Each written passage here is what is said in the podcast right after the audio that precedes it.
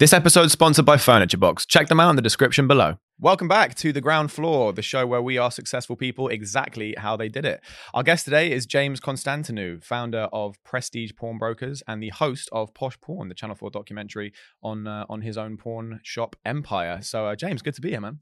Thanks. Thanks for having me. No, pleasure. Great no, to have pleasure. you along. Uh, so, for anyone that doesn't know you, do you want to sort of give a quick summary of your sort of your story and who you are? Okay, well, I'm uh, James. I started a pawnbroking business in 2009. It was sort of aimed at the high end of the spectrum, which really didn't exist in the UK. So we set out to just sort of set up a business where people could bring in high end, high value items to us, whether it was a piece of art, cars, car collections, um, and things really the um, traditional pawnbrokers were sort of shying away from. We thought Mm. there was a need for that type of lending. Obviously, it came on the back of the Lehman Brothers and all the banks tightening up. They weren't lending to the general public. I had lots of friends that couldn't get hold of money. They lived in three and four, five million pound houses, but literally didn't have the money to put their children through schooling. So it was a very odd situation. And I was quite fortunate. Um, I'd finish some uh, development. I was uh, building houses, and I had some cash, and I was just looking and itching for something else to do. Really, that's how it all came about. And you got out at the right time. the Yeah, I mean, timing was fantastic. Really, you couldn't wish for it. I mean, now is now at this particular time is a sort of yeah. I'm sort of looking at it, and it feels like very much that 2008, 2009 feel about it. To be honest Yeah. with you, It'd be interesting to get your thoughts actually on where we are. yeah. with- with yeah, I'd like to touch on that. I would like to touch sure. on that because it'll be interesting. So, in terms of uh, the industry as a whole, um, you said you were in development before, Yes, well, I still I've still got a development company, so yeah. Okay. yeah. and so uh, going back to the very beginning, sort of making your initial money in order to set that business up. How did you get into development in the beginning? Um, well, it was sort of that was on the crash of the like late eighties. Really, they were doing offering some really good buy to let deals. Hmm. I was dealing in classic cars, um, doing quite well, uh, and I thought actually I could apply this where I buy an old rusty car and make it look beautiful. I could apply that and do it with property, and that's Hmm. really what I did. I had sort of put all my life savings in, uh, sold my house. Moved back in with my parents for six months, and I Oh, went wow. started Okay. going to the property auctions. Okay. I So turned you went all in from day well. I mean, it was yeah. You've got to really, especially if you're. It's not like you're going to buy, I don't know, uh, some coins or stamp. You really with something like that, you need Mm. to get hold of quite a a fair chunk of money. And Sure. I've, I've the only way to do it for me at that time was I, I just looked out on the drive one day. I had about six old cars out there, Jaguars and Mm. um, MGs and Mercedes, and I thought I'm going to sell everything. I'm going to sell the house. I'm going to sort of almost be homeless for a little while. And I'm going to put everything into property development, and it worked. I mean, again, it was all about the timing. It was Sure. on the I think it was at 91 or the market was really flat, but the actual mortgage deals that were available, the buy to lets. I Mm. mean, there was a, a thing called a cashback where you put down. I think on one property, I put down five thousand pounds, and I got three thousand eight hundred back. Wow. Those were the So days. For, So for twelve hundred quid, I owned a house. I mean, Wow. it was and I think I did three or four of them in the space of six months. And so, really, the beginning of it was the it was a rental portfolio. okay. So although I did flip a couple early on, really I, to get into the market was a rental portfolio that I built up over probably about six years. right. And how did you how did you source those deals? For anybody listening that's maybe quite interested in property development side or the property development side, how did you actually source the properties? What did you look for? Initially, I was looking at I when I was talking to agents that uh, were in touch with um, vendors that wanted to move quite quickly because I was able to. I didn't have anything to sell, um, and that was one way. And I was going to the property auction, so the big, you know, Allsop, Barnard Marcus, those sort of typical uh, places that you might look. And I was also looking at the areas where I felt they were quite near universities or uh, institutions that were, you know, where you might be able to rent to students Mhm. and, and and do it that way. And that's how I initially got into it. Um, and as I said, once I built up, I think I got to about twelve properties, and then I Okay. started to look at um, development because I thought actually, look, if I can refurbish one, everyone said that refurbishment was more difficult or more costly than actually building from new. So I thought I'd give it a go, building from new. I always Mm. wanted to uh, build my own home, so I I bought some land, and that's how I got Okay. into that. So and we've been doing it ever since. And so, what year did you did you actually set up the pawn shop business? 2009, we were operating by sort of May. So on the back of the 2008 crash, Right. sort of in, by the time we'd looked into it, investigated how to get a, a lending uh Sure. license, um, Okay. FCA regulated. And how much capital did you start with? probably about four or five hundred thousand Right. was the sort of Yeah.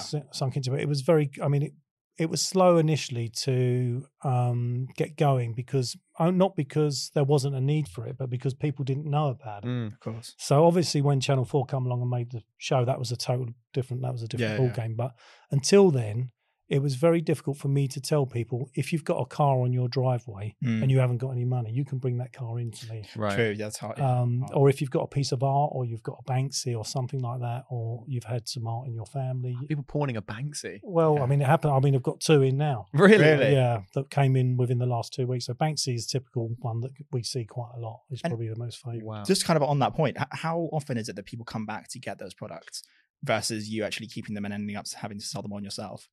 Um, I'd say, well, it's about eighty-four percent is running at.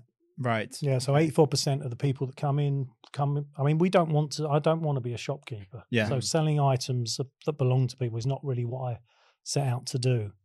Um, Could you just explain to people who might not understand what pawn shops are? And for anyone who might be absolutely lost, when I say pawn, I'm saying P A W N. yeah, He's not selling an adult bookstore. Um, but when for anyone that might not understand the pawn industry, can you explain exactly what the business model is? Okay, so um, in the same way uh, a bank might lend you money secured against your house, I would lend you money secured against your luxury assets, whether it be a wine collection, an art collection, or a piece of art, your watch, your jewelry, your gold, your um, cars, uh, almost anything that you've got of value, and that's um, what we do. And we sort of pride ourselves on being able to do it very quickly. So you, it's not uh, there's no credit checks. We're not really um, interested in any CCJs. We do our obviously background checks on the client to make sure he is who- uh, the person is who they say they are. They live at that address, and they own, and we do our best to make sure that they own the asset they're bring, bringing into us. That's important to us, obviously. Um, and usually we can facilitate a loan. I mean, I've put 200, 300 grand into people's bank accounts within 24 hours. Wow. So that can't be done um, by these sort of major institutions or a bank. It's impossible. The other thing is to consider, which is people do get surprised on, is the it's actually cheaper to borrow from us than it is for a, for a bank for two months.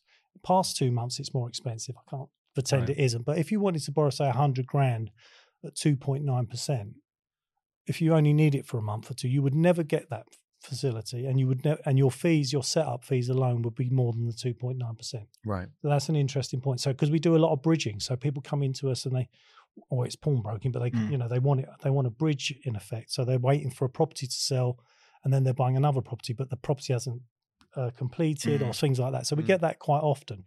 And they come in, and quite often we hear it. Oh, well, that was the cheapest 100, 200 grand I've Mm. ever borrowed. Mm. If it's short term, Yeah. And so- how, sorry, I was no, I was going to say, how does it work in terms of like, so let's say you hold it for a bit longer. How do you determine, okay, we're holding it for this long and just charging more interest? And then how do you determine we're holding it and now we're going to actually have to sell it and take the money from it? Okay, so going back to your original point, how does it actually physically work? So Yeah. someone will bring in an item, say it's worth a hundred thousand pounds. Right. Um, when I'm taking, when I talk about value, I don't talk about the retail value. I talk about what is it worth today. If I was to sell it on the open market, or if it was having to be sold through one of the big auction houses, say Bonhams or Sotheby's, if it made a hundred thousand pounds minus the fees, let's just say it's ninety thousand, I would lend a percentage of that ninety thousand right. usually around between 55 and 70%. So, and the interest, it's all bespoke. So the interest varies depending on the asset and the saleability of the item. So there's quite a lot involved in, but what you really what at the end of the day, what you want to be doing is at the end of the seven month contract, you want the client to be owing you a little bit less than the item's worth because you want them to come in and collect it. Right. That's the idea. Mm. So, you know, I mean, it's very difficult in a market where everything's turbulent, you know, where you see assets going up and down like we did at the moment. So during the pandemic, for example, Rolex watches were trebling. Mm. You know, we had some Rolex watches that were 40, 50 grand new that were being sold for 200 grand. Wow. It was crazy. I mean, there were a lot bubble. of people, and I mean, uh, the online sales for luxury assets through the pandemic went absolutely crazy as well. Is there a, is there a rule where sort of you're not allowed to sell it earlier? So in a case like that with the Rolex situation where you're like, wow, these are selling like hotcakes for way more, Yeah. I could just sell it in the first, second, or third month. Well, I mean, look, the other point is, and it's probably quite interesting for your listeners, is that um, we don't ever own the item. The uh, Right. the the person who's pledged the goods to us have owned the item throughout the whole contract, even at the point of sale. So all the contract does is give us the right after seven months to sell to facilitate the sale of that that item and recoup our funds. That's all it is. Right. I mean, I don't want to sell. As I said, I, there's no there's no point in me selling people's goods. We've often come to the end of a contract, and I've phoned a client and said, "Listen, look, it's come to the end. We you haven't been in touch. What do you want to do?" If they can say to me, "Oh, well, in two months' time, I've got some money coming," I'd much rather extend it. Yeah, because, because that we've seen clients come back, you know, three or four times over the years, and it's much more. It makes better business for us. We spend so much money on advertising Google, and we put so much effort into the uh, Posh Pawn TV show. Why would we want to sell someone's goods Yeah. so they could never return to us again? Because no one's got an endless pot of goods. No, I can understand Yeah. that. Um, I mean, going back to the beginning then that we discussed, how did you actually market the product? So the business and actually, you know, get your name out there. Yeah, I mean, I'd always sort of when I left school, I was always buying and selling stuff, whether it was cars. I mean, there was all I was in India. I was buying container loads of furniture, bringing them back. I was always I wasn't really shy about um, getting involved in the buying and selling of almost anything. And this business really appealed to me because I thought actually I've got that pot of money there, and uh, there's an opportunity. And I've sort of I read something in I think it was the uh, Times on Sunday. I was flicking through, uh, and as I said, I didn't really wasn't really I just finished a, a development project, and I saw something about in America that there was a bank um, offering loans against art collections, and I thought, well, why don't they do? Why is it in America? And why is it in the newspaper? Why is that such a big surprise to me? I, I didn't I didn't know why it wasn't a, a more general thing and against and people weren't doing it against other assets. That's how the idea came to me. With the actual setup, I really didn't know anything about it. I would just we I said to a friend of mine, I said, "Do you fancy getting involved with pawnbroking?" And she said, uh, "It's Joe who was on the show with me, and I'd known her since she was 17." She said, "Well, what do you know about pawnbroking?" I said, "Well, I don't know anything. That's why I'm asking you to have a look at it for me, so we can." Anyway, she come back to me after about a week. She said, "Well, I've phoned up the National Pawnbrokers Association. Apparently, you can apply for a license." I said, "Okay, let's have a little look, see if there's any premises." She said, "Well, where are you looking?" I think, "Well, I think Weybridge would be quite nice because that's you know, it's, there's assets here." Yeah. Um, and it did actually surprise a lot of people that I thought that Weybridge might be okay. But I mean, for obvious reasons, you you know, it is okay because you've got people Yeah, it's an affluent area. It's an affluent got- area and you're lending against affluent. You've Yeah. got well, you know, you've got That's Ferrari, you've got all the traffic Yeah. going past. Yeah. The, the assets are there, so that's where we. um And it's really weird because there was a little old hat shop. It was a tiny little thing, about probably a third of the size of this room. So we went in there with the agent, um, and we walked down the back, and there was this big old vault at the back. A big, and I said, "Why is there a vault in a hat shop?" And they said, "Oh well." The guy who owned this had a pawnbrokers in the seventies, and he now he's now got his own bank. And it was like a little. That's a sign. yeah, Yeah, so it's a I thought, right, this is the shop. yeah. Okay. So um, anyway, within about sort of six weeks, we were trading from there. And as I said, it was very slow. I mean, I employed a, a jeweler because most of the assets that you see on a daily basis are sort of jewelry based, whether it's a watch or you Mm. know, or, a diamond ring or a necklace. It's that those sort of assets. I knew that I could take care of the cars, and I had family connections with wine, and I had a friend who was an art dealer, so I thought I could sort of bat that away So you relied on them for the value. relied on that for the Okay. uh, them for the valuations. I mean, the mechanics of it we sort of really made up as we Yeah. what the checks we're going to do and on the piece of art, and we did make mistakes at the Yeah. beginning. Sure. There's no doubt about it. I mean, there was um, we've tightened up our processes so much since then, but um, at the beginning we had to find our feet, and that's why I guess a lot of people don't do it. That's why other pawnbrokers aren't involved with it because it is hazardous. There's no doubt about it. But anyway, so we sat there and you know we were like looking at the door, no one was coming in. We'd fly, we'd but let's send leaflets out. I got some kids to put leaflets on everyone who was at the big Tesco's multi-store. Okay. Yeah. Uh, They'd been chased out the car park by the, uh, and I said, "Well, you better go back at night."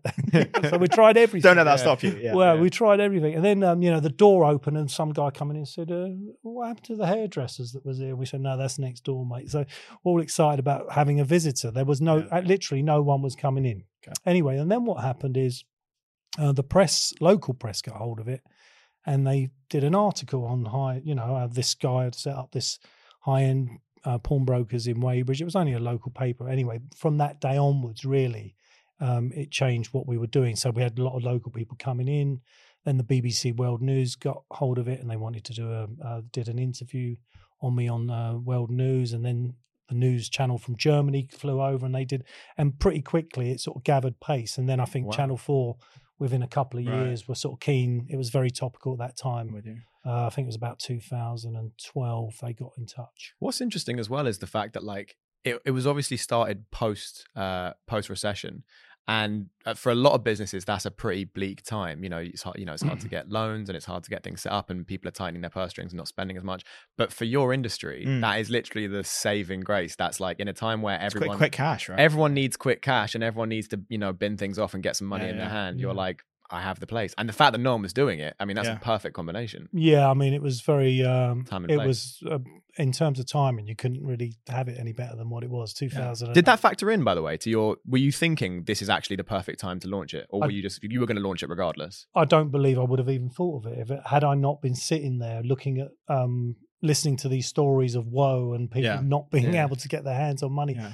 The idea probably wouldn't have come to my head, to be honest with you. Right. It was only that I, actually couldn't believe. Well, the banks aren't lending to these people. These are really good, long-standing business people that are respected locally Mm. and have done some great things. Half some people owned half the high street, you know, and they Okay. were just struggling to get hold of a few Yeah. thousand pounds. Hmm. And they were playing golf with the bank managers on Sunday, and the bank managers were phoning them Monday saying, "No, sorry, I can't lend you any more money." Oh wow. It was just very odd. It was a very odd time, and I just thought that that was the light bulb moment for me. I had a few hundred grand sitting around, and I thought, well, this could be good. And Mm. also, it really interested me the business to be able to mess around with things and touch things that I had only ever dreamt of as Yeah, a of child. you know, yeah. like I mean, like Banksies and stuff. I mean, yeah, well, that's yeah. a really cool thing to be. well. I, what I like about it is I don't really, and I don't claim to understand every asset because you never know what's going to come in. Yeah. That's the beauty of the business.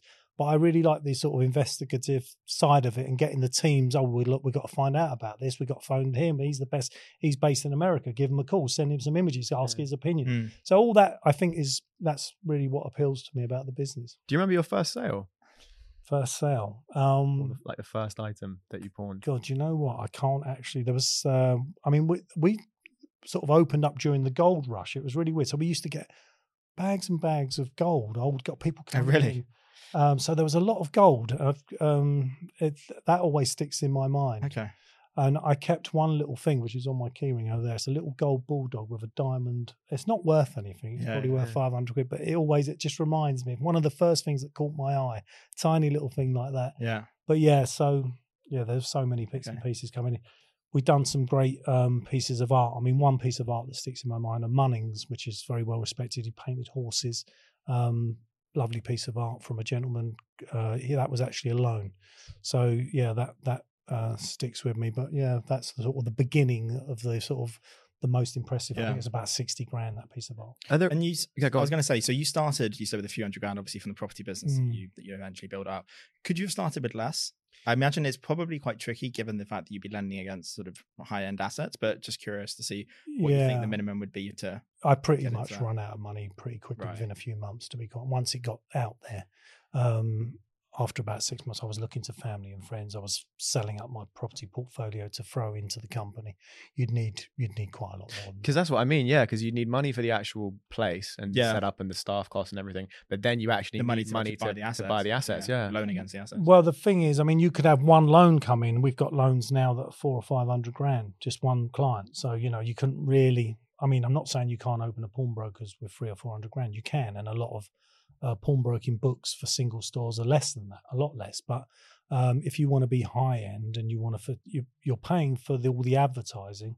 You can't really have someone come in with a collection of coins that's worth half, Mm. a quarter of a million quid and say, "I can't service you." Sorry yeah. especially if you're paying for those people Yeah, to call you. You know, I mean, Yeah.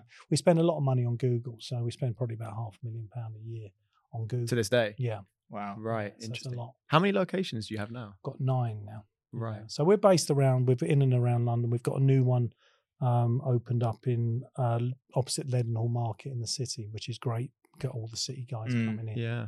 Um, I mean, the loaning is only one aspect to the business. We buy and sell as well. So we're well uh, known for our um, buying ability in sort of the pre-love market. Um, Hermes, Chanel, Mm, Rolex, Interesting. Cartier, all the uh, jewelry brands as well. yeah. So you But do also get people that come in and say, "I want to sell my Rolex." Oh, 100%. even- It's probably about 50-50 Right. actually. Okay.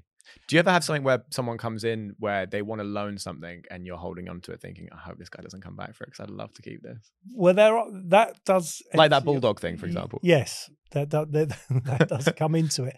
Although you know in the back of your mind, really, the good business a good business person would be thinking, actually, I want this person to come back and collect it. There's always things. I mean, when you're in this business, if you're interested in those assets, I mean, I'm not really into. I don't wear a watch. I'm not into brands uh, as such. I can go out and buy a pair of trainers for a ten, or I can go out and spend five hundred quid on it. That's not really Mm. about the the name. It's you know, for me, it's just if I like something, I'll Mm. you know, I like it. But um, some people are, um, you know, you can tell those people that are infused by the brands, and I, I have sort of got to appreciate, although I'm not really into the brands myself, um, and I don't find a need to have them. You can now, I do now appreciate quality. So when you hold a Hermes bag that is fifty grand, Mm. Although initially I thought, why is there a bag fifty? What, what, what's with this? I can go out and buy, you know, a nice E-type jag for this Yeah. when you hold something of quality, you do sort of get to appreciate it. It is a very weird thing that when you've been surrounded by Yeah. it. But Hmm. Do you think it clouds your your judgment a little bit when you're actually looking at it from a personal perspective, being just surrounded by that luxury on a daily basis? well, I think um, I t- I tell you what it does. I think it just I just I don't I'm not sort of that impressed by it to be Mm. quite honest with you. I mean, I understand the value of it. I can see the quality of it. Mm. But if I see someone with a watch on. I'm not like nudging my friend saying, "Have you seen that fella's watch over there? Yeah, Get yeah, a look yeah. at him." You know it doesn't it doesn't mean that much to me because i see so much of it on a daily basis and when someone brings in a diamond to me now when i first saw a diamond a two or three carat diamond which is quite a big stone was like oh my god have you Mm. seen the size of that what can we lend against that now if i see a nine or ten carat stone then it's wow have you seen it so i think the more you get to see of these things um the more uh the, you just become it's like an everyday sort of experience for me now whereas at the beginning it was so you know, I was so wowed by everything. Do you get pe- do you get people coming in often trying to bring in like fake shit? had someone today. Really? Really? Had someone today. Yeah, keeps bringing. He's done it to me three times. He keeps going to different stores, putting on different accents, using different names. He's got Really? like these three. He keeps bringing in uh, fake Hermes bags. Right. So I've just told the guys today. They said, "Oh, so and so's back." I said, "Ban him." Yeah. Yeah. They said, "Well, this time he says he's like this one is he didn't know about the." F-. I said, "No, just ban the guy." yeah. He didn't know about the first time. know, the or the one was an second time. accident. The Second third was- time he's sure. Yeah, exactly. I Yeah, mean, so no, he keeps going around, yeah, to different stuff. But we get that quite a lot, you know. I mean, I don't blame him. I mean, there are people out there that actually make a living. So they've acquired these um, knockoffs or fakes, if you like, and they've not gone, they've not got them on the beach and in Marbella. They've probably gone to quite a reputable place out in Dubai where they make these Mm. some of these copies, and they've probably paid, you know, you can pay five hundred quid or a thousand pound for a really good copy Rolex, and they might have invested in four or five. They've brought them back to the UK, and they're probably going to eventually get rid of them, Mm. and they're going to make a good wage out of going around, spending their time driving out to the suburbs, Yeah. putting on a little cravat and a Crombie or whatever, Yeah, making yeah, yeah. themselves look respectable Do people do that? hundred percent. Really? I've heard it. There was a guy. I t- I've told the story before, but it's quite a funny story. There was a guy who turned up in Weybridge, and I was working in store, and he came in, and the guys were going, "This guy's." Got, they were running around. They said he's got some art. He's in a rush. Um, he's quite important. I said, "Well, why?" And they said, "Well, he said, he says, have you seen his car?" I looked over the road, and there was this big Rolls Royce over the road, right in view of my store.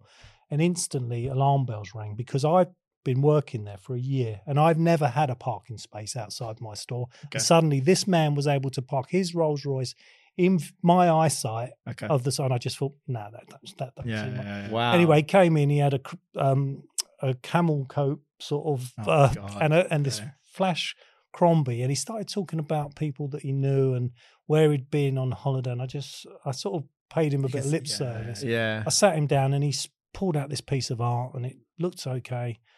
And he said, "But um, James, I've got my, my place down in uh, Kensington. I've got to get back before lunch because I'm flying out to Paris."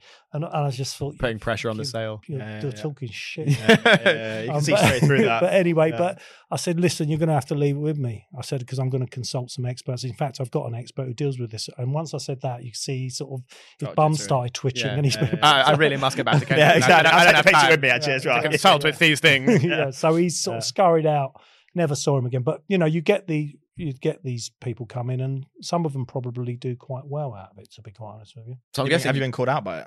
oh, good question. um, I can't say I've never been caught out by it. I, Yeah. I think there's probably I can I can probably say I'd like to say one hand, but probably now we've been trading for about Yeah. uh, 12 or 13 years. It's probably two hands. I've probably been caught out a few times. The problem is, is for them is the more valuable the item that they bring in, the more checks I'm going to do. Yeah. If there's a Mm. something that's four or five hundred quid, it's sort of like, yeah, we think that's all right. That that looks good.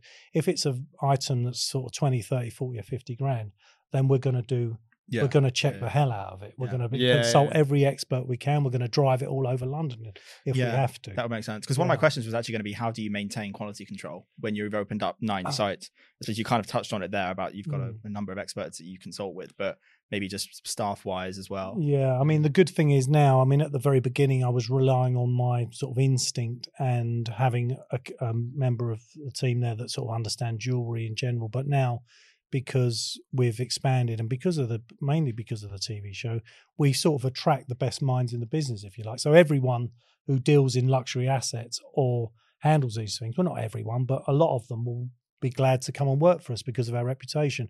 And they also enjoy the sort of autonomy to be able to handle these things because if you go to some of these organizations they don't let the you're just checking it in. So you're taking it in you're writing a receipt out and then you don't have any more responsibility. Uh, uh, Are you not doing any sort of investigative work or look hmm. or any analysis of that Mm. object.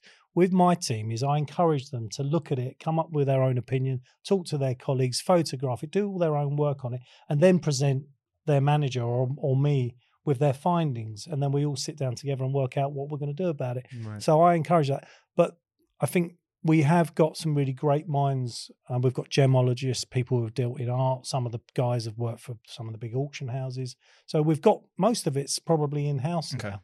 But if ever we need to consult, you know, if we had um, a Turner for, in, for example, and we have had a Turner being presented to us, we will not just do that in house. We will have to consult someone from the Turner Foundation Yeah, or someone with a higher authority, um, especially if it's big money. Hey guys, I just wanted to take a second to talk about our sponsor for this episode, Furniture Box.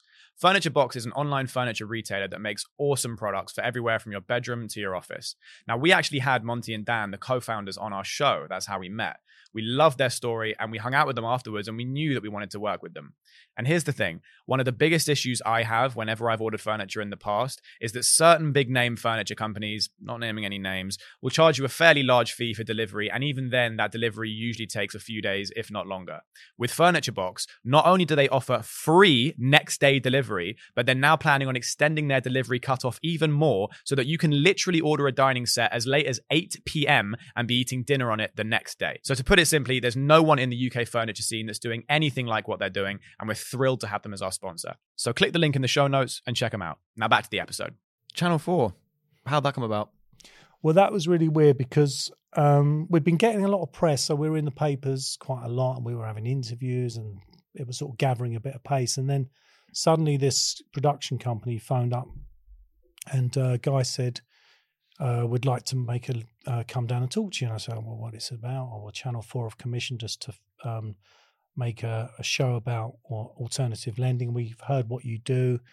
And I said, nah, it's not really for me. I just thought, oh, Oh, really? Some sort of Okay. expose, you know, they're Yeah. gonna Right. try and set me up. He said, listen, look, look, please, we just want to, can we just make some notes in the corner and, and just, we're not trying to sort of, it's not a trick. And I It's not a gotcha thing. No, that well, that's the first thing that springs to mind, right? So um, I said to Joe, I said, "Do you want to let him down? Let this guy come down?" He said he just wants to sit in the corner and listen to us. And so she said, "Oh yeah, all right, I let him in." Then so she, he came down. He was a lovely guy, um, and he come down. He was from Manchester, really nice, down to earth fellow. He sat in the corner. I know he had a bit of pen and he had a pen and a bit of paper, and um, sort of within about half an hour, we almost forgot he was there. So we started talking, and we, me and Joe had quite a good bit of banter. So we were taking the uh, piss out of each other. I think I said her shoes looked like a couple of pita breads, and she said said, said something about me looking a bit overweight. I had a bit of a bay window Okay. going on. Anyway, yeah. it was A all bit of a bay window. yeah, a I've never heard that. So we were just sort of doing this for about two hours, and we looked around and we realised he was still there, and he was lo- he was he was lo- writing was loving furiously. Yeah. And then he said, "I'm just popping out," and so we sort of we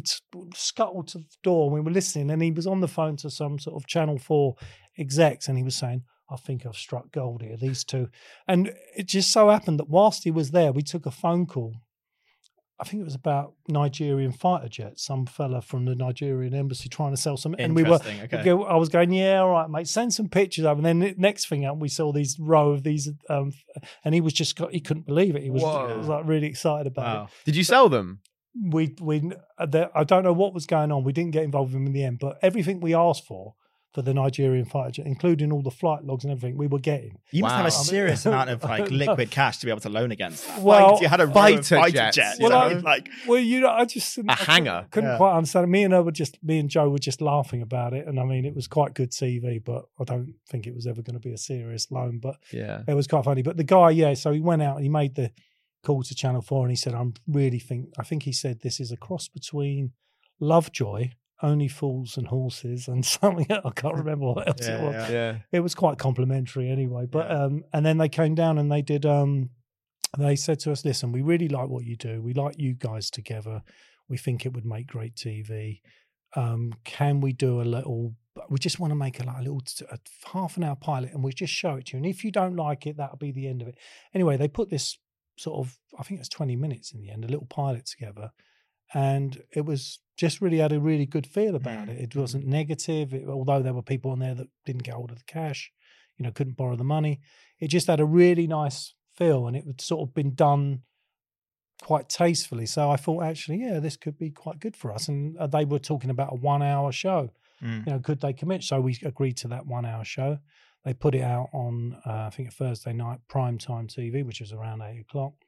And the, the phones just from that, we couldn't cope. I mean, the net, the phones melted, the internet didn't work, nothing. We had Wow. to get it all raised up and Damn. boosted for the so it could cope with the amount of inquiries that we were having, and then the ratings for the TV show just ran off the wall. I mean, it was millions. Okay. So they wanted instantly to cut. They came back to us within, I think, about a week of it airing, and said we want to make a series. You know, a seven part or three part series or four, and then it just went on and on. And now they've made fifty one hour shows. So Wow. it's quite phenomenal. I mean, if you take if you think that sort of uh, one show takes roughly four to six weeks to make, it's a lot of filming. So they were is, yeah. sort of embedded with me for quite a long time. Yeah, and I think I read somewhere that you you weren't actually sort of paid a commission or anything. It was like you were paid a, a fee that's relative to the amount of time it would have taken away from the business. But Yeah. other than that, you weren't like making loads of money from the show. Yeah, I mean they've got their quite they're quite strict on their um, you know how they can do these um, observational documentaries and paying participants isn't really doesn't really work. And it, I mean it wasn't really about the money for us. Well, it's about the exposure. Yeah, and, and so- clearly it yeah, worked. Yeah. exactly. I mean, it was great. It was just great advertising. And no, they didn't. They paid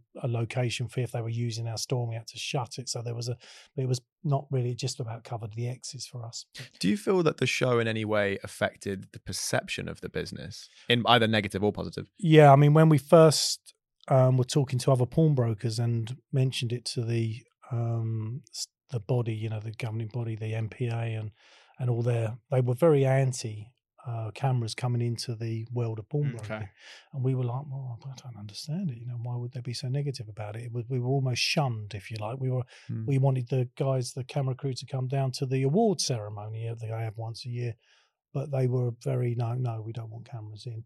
As soon as that show went out and their phone started ringing, their whole perception and their whole uh, their whole sort of um, the way they viewed Yeah. um, the publicity changed, and gradually, obviously, some of those guys now have taken part in documentaries and um, and had their businesses um, aired Mm. as well, and. and now, you know, if I attend something, they're all they come over and say, "Oh, it's great." Some people say that it's the best thing that's ever happened to pawnbroking. when Mm. That show was aired because Yeah. it's the first show of its kind in the UK. Yeah, It's are you kinda- Go on. well on that note, are you familiar with Pawn Kings? I think that's what it's called, Pawn Kings in America. Is it the Vegas one? I think so. It's big bald guy. yeah. Uh, what was it called? It was called. um Yeah, not Pawn King. So, I know the one. Something like that. Yeah, Yeah. Was yeah. that going before or after? um, That was going a bit before. I think it was about a year before. Right, right, right. Yeah. And was there any kind of crossover? Did you ever interact with it? Was there any sort of in that world, No, or is it not UK? really? I mean, I know the guys. I know some of the guys that know the guys in America, but I think, I mean, it's a very different thing. It's almost like um, they're sort of almost like supermarkets, you know, those Mm, those mm. places. I mean, our business model is very high end. It's sort of if you went into one of our sort of very sort of like it almost feels like an art gallery to be Yeah. honest with you. And so it's a very different type of business in America. I mean, I you know, I take my hats off to what they do. I mean, it's a very it's uh it's used far more generally than it is and accepted as a way of borrowing money than it is uh, it is here in the UK. So they've done a great job out there of um, and they've been they they've made lots of film they've Mm. filmed loads of those shows. I mean, God knows how many of those they've done, but Mm. they they've done great. Have you thought about going international?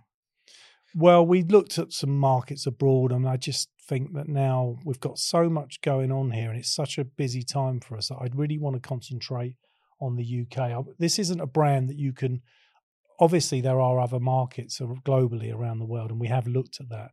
But to be honest with you, for the time and effort that I would take me away from the business here in the UK at the moment, I'm probably going to be concentrating, definitely over the next two years, Mm. on uh, just sort of growing what we've got here. Yeah. We're looking at other locations. We're mainly going to be set up in the southeast. We've got a new store opening in Manchester, in King Street, which is going to be great for us. It's going to be a real showcase store. Um, so yeah, that's where we're going. I mean, we've been offered franchising and licensing and all imagine, sorts of deals globally. I can imagine. And um, what what do you think has allowed Prestige to be the leader in that field when others have actually struggled to make progress with it? Well, I think that uh, well, one thing is the TV show that got aired is put us right at the top of the Yeah. spectrum. But I do actually genuinely believe that people um, are probably a little bit wary of dealing in such a broad spectrum of assets because it's not an easy thing. I mean, I'm just quite lucky that I've dabbled in those types and I've got connections in the art world and the wine.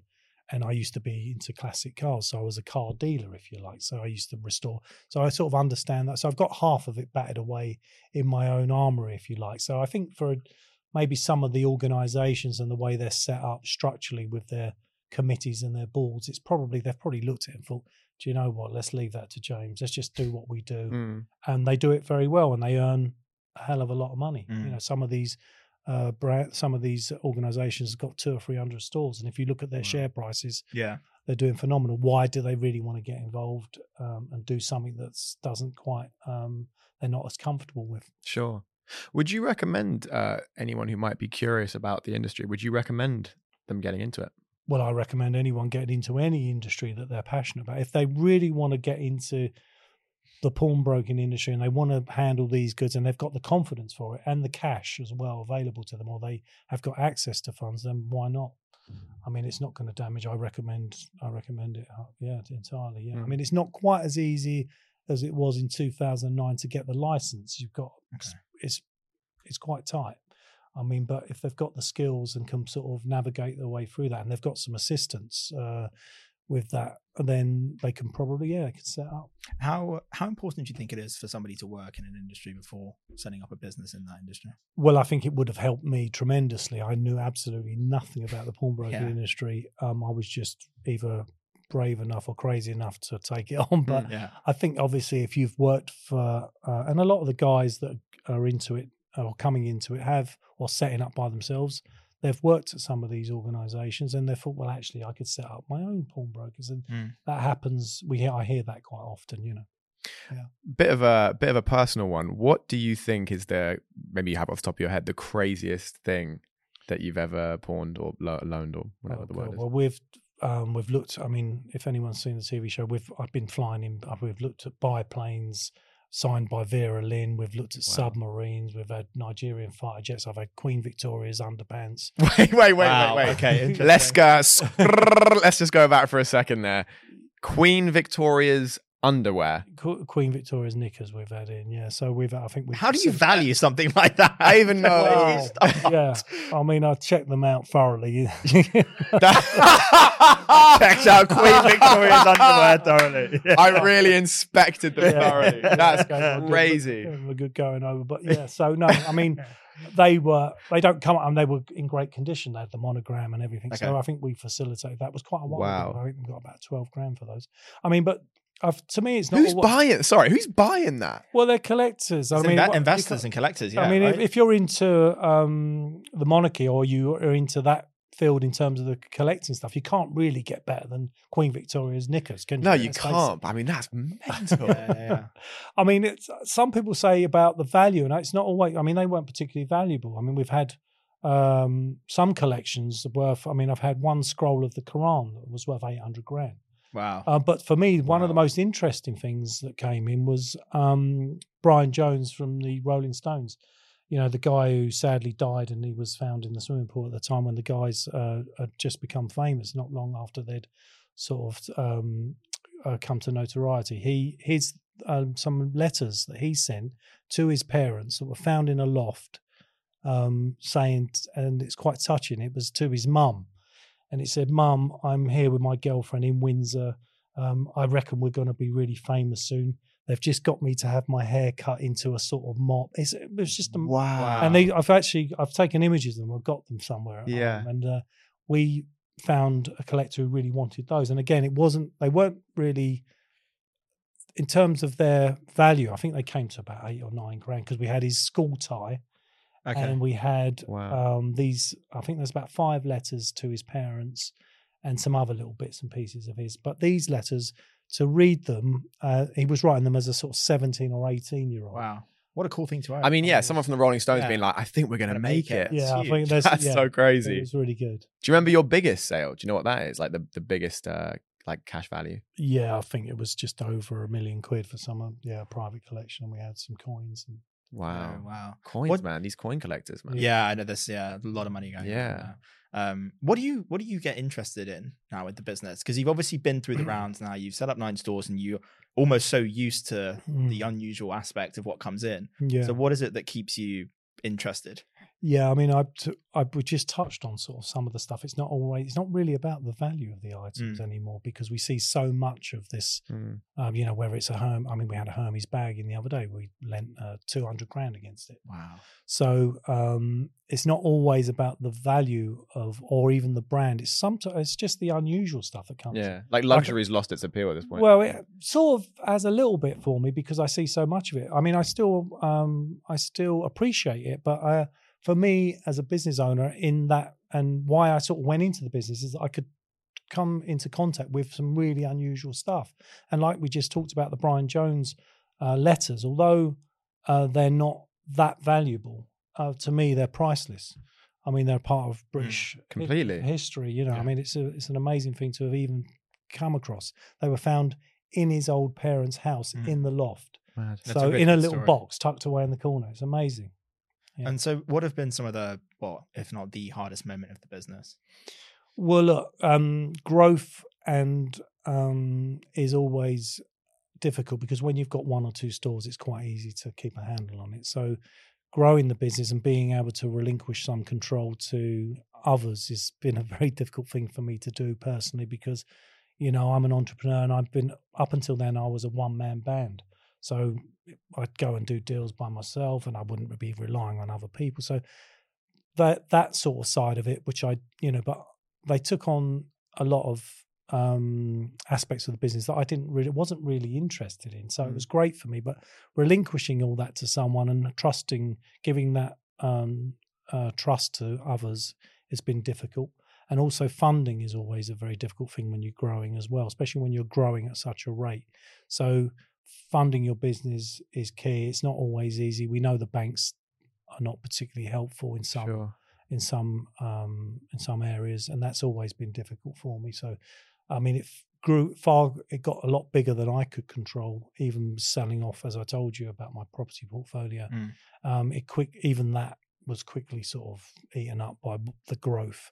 Um, so bringing in uh, bringing in funding from other areas is was frustrating and not always easy. Yeah. Um, Mm. I can imagine. I mean, e- even harder now with interest rates going up and everything. And that's well, again on the funding point. How right now in this current climate do you do you go about funding at a rate that allows you to have that margin? Yeah, I mean we're quite lucky. We've got we're well established, but I think for someone setting out or someone maybe a little bit smaller, it's going to be very difficult to get funding. It's uh, and the banks are only going to tighten up. I Mm, mean when when every all the, when everything starts tumbling down, which it, we're just starting to see, and we Yeah. hear it almost daily now. Mm. People coming in, and uh, unfortunately, with what's going on with the interest rate, that doesn't always affect people right this moment because most people have tied into with in terms of their mortgages, they're tied It's into a fixed deal. rate, right? Yeah. Well, they've tied in, and most people tie in between eighteen months and two and a half, three years. Mm. So those deals now are just starting to come to an end. I mean, I've got one myself, um, a, a property where the deal ended about eight months ago. My mortgage has trebled It's gone from 500 quid up to I think it's about Mm. 1400 quid. But for people that you know haven't got the ability to find that extra money, it's going to be very difficult. And I think, and as time goes on, if the interest rates gather, you know, get, get higher, or we don't start seeing the rate coming down, there's going to be a lot of pain. And I'm I'm hearing it on a daily basis. Yeah, and I think that your business is probably like um not like canary in the coal mine, but whatever that sort of the first sign of something because when you start to notice more and more people coming in you're It's a sign that people need access to cash. So you're like something's Yeah. coming and Yeah. your business is probably the, one of the first to kind of see it. Yeah, we're definitely a barometer in terms of that. And I mean, it's Mm. quite weird because we see it, I think it in my head, and then about two weeks later, we see it on the news. right. Yeah. So Yeah, almost- yeah. Yeah. You couldn't, I could, well, we do get asked to write it, but uh, some, Yeah. you know, or quote or give quotes or, or give our opinions on stuff, which is what I'm doing here. But I mean, we, it's really weird because you sit, you do, you do, you feel it on the street. People Mm. coming in and they're saying, um, you know, my interest rates are going up. I can't pay my mortgage, and you know, all sorts of stuff. And we we we feel it. You mentioned um a, a little bit earlier how you said uh, now you have sort of teams of people that you hire, whether it's people to assess art or jewelry, whatever it is. But at the beginning, you were a one man band. In that, but you still need to reference people. So you said friends and family or an art dealer you knew. How do you determine when to go from sort of let's say having an art dealer that you know who you Mm. work with as a kind of consultant, as opposed to then hiring someone who works for the shop and then is in house? How do you justify that cost? Yeah, I mean, it's all about economics, isn't it? If you can afford to have those people on board, I mean, it's very handy that actually some of our guys that are interested in art or have some experience in art or have previously worked for some of the auctioneers have got jewelry background as well. So that's I've got sort of both Right. cases, uh, both sort of scenarios covered way there. They haven't usually got just one skill. So, for example, you couldn't hire someone who was just a turner expert sitting there all day Yeah. waiting for a Well, that's turn. what I was thinking. Yeah. Yeah, I mean it's diffi- It's a difficult one. Um, the good thing about uh, what we've sort of created and the brand is that you you phone people, and if um, you tell them who you are, instantly they've they've probably most of them have probably seen the show. If they're in a biz, if they're in a field that int- that we've covered on the show, they've either heard about it or they've watched it, and they're quite helpful actually, which has been. Uh, I must say it's been a key to some of our successes. That been the ability to be able to phone people up and talk to them and ask them their advice. And then they say, Oh, it's James from Posh Pawn, right? And they say, Yeah. And they give you advice that they probably wouldn't really just hand out freely Mm. to others. And that's Mhm. been a major help. And also, you know, there might be things that uh, there's a guy that deals in Banksys that we speak to regularly. And the other day he phoned me up and said, Well, my uh, wife has got a Hermes bag. Would you be able to help me with it? And we facilitated a sale for her. So it sort of swings and roundabouts. So Yeah. It's quite, it's quite nice. Quite like that. yeah. Interesting. Okay. Do you think? I mean, you sort of touched on it when we first started talking that you were doing stuff before you set up the property business in terms of buying and selling goods. Mm. Do you think you always had that entrepreneurial spirit from a young age, or that you wanted to work for someone else? Yeah, I mean, I always found it difficult to um, take instruction from Did you? To be quite Okay. honest, you. yeah, I was expelled from school when I was fifteen. Okay. I mean, I must have been a nightmare. I was sent home. My mum, my parents were pulling their hair out, but I think they, even they, sort of realised by the time I was fifteen that actually wasn't. I wasn't really going to go and get a job. Did they really? Did they? They did. Okay. My mum said, "I don't think you're really cut out for the sort of." Uh, the sort of traditional work workplace, are you, James? And I said, no, not really, mum. Yeah, yeah, yeah. I think, um, and I can't remember how it came about. I think I went traveling for a while, and I came back, and I sort of it cleared my head a little bit. I'd had time to. I was going out to India and Thailand, and um, it sort of. I think I went away for a few months. I came back and I thought, no, I know what I really. Because I've I'd been working, I'd gone for jobs in Tesco's. I'd tried other, and I knew I couldn't really conform, and I I just felt that I needed to make my own way, and Mm. really I'd scraped together a few hundred quid um, and I started to buy and sell classic cars at the age of 17, 18. And I sort of did all right out of it, actually. obviously because on that because you started on buying and selling and kind of just trading goods in general uh, and i appreciate this is a very kind of broad question um, but if you had any advice to people starting out to kind of make you know that first hundred grand i mean charlie munger you know warren buffett's business partner always says you know the, the first hundred is the hardest uh, after that it gets a little bit easier do you have any advice for sort of certain uh, career paths or skill sets or anything or types of jobs or types of businesses to get that initial sort of chunk of cash for example that you might need for something like a pawnbroking business It's really difficult, isn't it? Because, you know, to sort of set out on a conventional path um, in terms of a career and try to accumulate 100 grand is very difficult, Mm. I would have thought. I think you've, there's an element to risk, of, of risk in trying to gain that much money that quickly. And I think the uh, bigger the risk, then the more capital, then the more money you can potentially earn. But you've just got to calculate that and just put your thinking head on to think that is this if sometimes if it's too good to be true it is It probably is. it yeah. is you know so i don't i can't give any specific advice if i could say go and buy gold now guys i mean when the gold rush was on for example a lot of kids were going out and they was literally buying a little set of scales and some acid tests and they were going out and they made an absolute fortune. Uh, I mean, gold now is a great thing to get into if you because you don't need much money to set it up. You can go and set up a little stall somewhere, get a little site maybe in a market or in a shopping centre.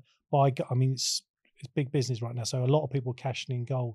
So if you've got a couple of grand or a thousand pounds and you've got some scales and you want to go and buy some gold, that would be a great thing to do if So- you just left school or university. So that's really interesting. So I'm I'm quite curious. So so you basically you're you're talking you buy a set of scales and then you just basically go around asking people, do you have any gold to sell? You can do it on leaf. You can do it uh, via leaflets. You can do it on the internet. You can f- hand out flyers. Uh, you can get a little pitch somewhere. So I know Yeah. some of these little uh, shopping centres have little kiosks. that Yeah. You can hire almost monthly. Yeah, I've seen this. Um, I just never know how much business they're actually doing. Because how many people are walking into Brent Cross, for example, and trying to look to sell gold? Well, I think Right, now yeah. at the moment because of what's going on economically, Yeah. uh, there'll be a lot. I mean, we're seeing the gold's gone. It was pretty flat over the last sort of few years, and during Uh, since Okay. sort of the last nine months, it's sort of mini gold rush again, similar to the one I told you about in 2008, Sure. 2009. So you're so- basically just weighing it up, calculating how much the value of it is, and then just adding a markup on it. Well, the beautiful thing about that is that you actually don't need that much money because don't forget you can go and cash it in at the end of the day every day. So you can go to cash for gold you can well, no, you can take it down Hatton Garden, put send it to any melt uh, smelters and melt it down and True. get paid out for it in cash. wow. So you're ready to trade the next day. It's not like you're holding a warehouse full of stock Yeah. that you need this hundred grand to actually deal in gold. You don't really need that much money. So you can. There are a lot of people out there doing that. What what kind of markup is it on that? Like if I if I let's say someone came to me and said, oh, "I've got this gold bracelet and I put it on my scales," how does that work? Uh, Quite well, a basic question, but Well, I mean, it depends. It depends on the uh, the individual. You can make as much or as little as possible, but people are generally wised up to you know gold prices. They can see Yeah. it on the internet, but I think anything from a sort of ten or sort of twenty five percent margin uh, for your expertise and your time is a reasonable amount to expect Yeah. to Nice. earn that. So if you're buying a thousand pounds worth of gold, then you know to make sort of anything from a hundred to two hundred and fifty quid is very easy. Yeah. we're talking about assets, and I just I'm so curious. I have to ask because you've obviously dealt a lot in traditional assets and then alternative assets. What do you think about crypto? Well, look, crypto is something that I really don't understand. So to me, it scares the life out of me. Hmm. You know, I've got, and I, to be honest with you, I keep hearing about people that have done really well in crypto and even friends of mine. And when I ask them how much money they've actually got, I can't see any sort of, int- Yeah. I can't see a change of lifestyle. If I could see them, you know, they were sending me selfies in the Bahamas or whatever, and they've got a, you know, brand new car being, it's all about the stock they hold. And I just, it, what, pyramid scheme sort of springs to my head into my mind to be quite honest with you but i'm pretty old fashioned in that respect so i've probably got it all wrong i don't understand it i wouldn't get involved with it myself Yeah. and for that reason i'd leave it alone but i'm sure there's there probably are people you're probably going to get calls about oh know i've done all right out of it i've cashed a load in but Yeah. all i keep hearing is about how much It's how much you've actually got and how much you managed to sell Mm. before Yeah. anything comes crashing down, right? I think Like- there are people out there that you hear, you know, they've invested ten thousand pounds and they've got their ten thousand pound back and they're letting the rest roll. That's a great position to be in. And if Mm. you can afford, if you can afford to lose your initial stake, then I would advise you give it a go. If you've got an initial stake, you think you understand the markets, why not? Hmm. I don't understand it. Do you think you'd encourage kids or your kids to to take that risk and, and do their own thing versus take a more conventional path? Yeah, I mean, I think that there's a lot to be said. I mean, you can't, you know, to just assume that you're going to do really well in life Hmm. uh, financially without taking risk. I don't, you know, it doesn't really, unless you're going to work your balls into the ground. yeah, to yeah, be yeah. quite Yeah. honest with you. So, um, yeah, I think uh, I would encourage people and young entrepreneurs to go out there and risk what they've got on a really good, sensible, well thought out idea that they had passion about. If they've got passion about it, it's yeah, important. yeah.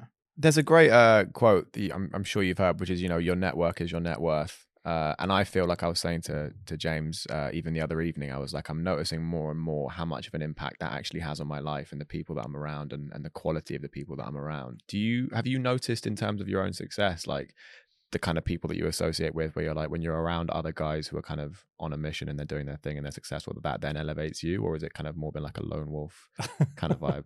I'm probably a little bit of a lone wolf to be honest with you. I know the same sets of people that i knew from when i was a kid really to be honest with you. I don't um, mingle in those sort of circles. I know there are people that go to networking events they go on holiday with these i i'm sort of you know i, I probably am a bit of a lone wolf in that respect yeah I think networking events specifically are kind of bullshit. Well, I've Yeah, tried. That, I definitely, yeah. Like there's networking, but then there's networking events and networking it's events. organized, yeah. Organized It's- networking yeah. is just not. Yeah, dude, it's like when like I see companies that. do like organized fun. You know, it's Yeah, like it's- we're all gonna go out and we're yeah, gonna do. We're gonna a- do this, and it's gonna. yeah, be we're gonna great. do a bowling Yeah, day, and it's exactly. like I don't, It's just not- I don't have anything in common with Sharon and HR. Why are you Yeah. making us hang out? Yeah, you yeah. know, yeah, I've tried it. It doesn't really work for me. I've tried. I end up being rude and going home early. yeah. Do you do? Do you do much on the cultural side then? Uh? I was gonna say, yeah. Like, What's the vibe like with your Yeah. employees? Uh, with the employ- well, we've tried that, and I actually we've done a few things now where we've got together. We've done go karting, with paintball, and all that, and actually it is a lot of fun. But Yeah. we've all got something in common. We've all we're sort of like a bit of a family, really. Well, I feel that we are, and um, it just uh, But I think that's the not to cut you off. I think that's the difference though, because you just what you're doing is there's a there's a kind of It's an activity, right? It's an, well, it's an activity and there's a specialist interest in it, which is that you all have some sort of expertise in goods. You're dealing with interesting goods every day. Mm. If you're all like accountants, no shade to accountants, but it's like you're all there because you crunch numbers. It's not necessarily you're all bonded by the fact that you know you love counting numbers. yeah, yeah. That might be a really naive thing to say, but I can see why it might be more of a family dynamic when you're in that kind of business. If that yeah, I mean, I was encouraged by the teams to, that this would be a good idea, and it was only uh, I think during the pandemic we first did our thing, not when we were meant to be locked away, you know, two meters from each other, but just to clarify. yeah, just to clarify that point. Um, so yeah, we did started this. I think we um, and for the last couple of years we've done some events at Christmas. But I think it does. Everyone feels a lot better when they've been. And uh, but recently, um, I had a well, actually, it was last year, last April, um, a sort of a birthday party where we invited everyone from work. It Okay. wasn't just family and friends; it was everyone, and that was a a really nice event. I just think it everyone feels good for a while. It might not last forever Yeah. it might wear off, but everyone feels at that moment and for a few weeks after that that was a thing that they enjoyed, and I Mm. enjoy it, and I like Yeah. seeing everyone together. And even if they're talking about work stuff or what happened to you today, or you saw so, you know, it's just Mm. great to hear all those sorts of stories. No, I think that kind of stuff's important to be honest. I know we we touched on, you know, it, it's not it's not great if it's organized and you know trying to force fun, but I think actually trying to build some sort of relationship or rapport with people you work with it makes it a much nicer place to be, whether it's in a birthday party or That I agree with. work I, I just feel like there should be some degree of, and I guess it's like hard to define the line, but I think there should be some degree of self awareness in businesses where you're like, you know, these people are coming here just because it's a job and it's just their job. They want to ticket. And that's why they want to work from home. If they can Mm. work from home, they want more freedom. If it's a job where, you know, you are like more involved and you've got, you know, a certain interest and you, you know, kind of, you're really there and you're enjoying it, then absolutely, I Yeah. completely agree. But there's a lot of forced fun. I mean, I remember a when lot do you remember the um, at marathon? I remember Skeeth and I used to work together at one place. I won't say where, but there was a there was a moment where there was like a presentation, and uh, one of the managers that was running the presentation had like a PowerPoint, which is already not a great start. Like that. and then at Yeah, one point, yeah. And so me and him are just like, and half the people there are taking it seriously. I'm just me and him are just looking at each other at every slide, just Yeah. trying not to laugh. And then at one point, he gets the final slide and he goes, he goes, and remember, guys, the most important thing. And he clicks it, and it's a sprinter going through the finish line, and it says it's a marathon, not a sprint. And we just went, And everyone just jumps out the window at that point. Yeah, exactly.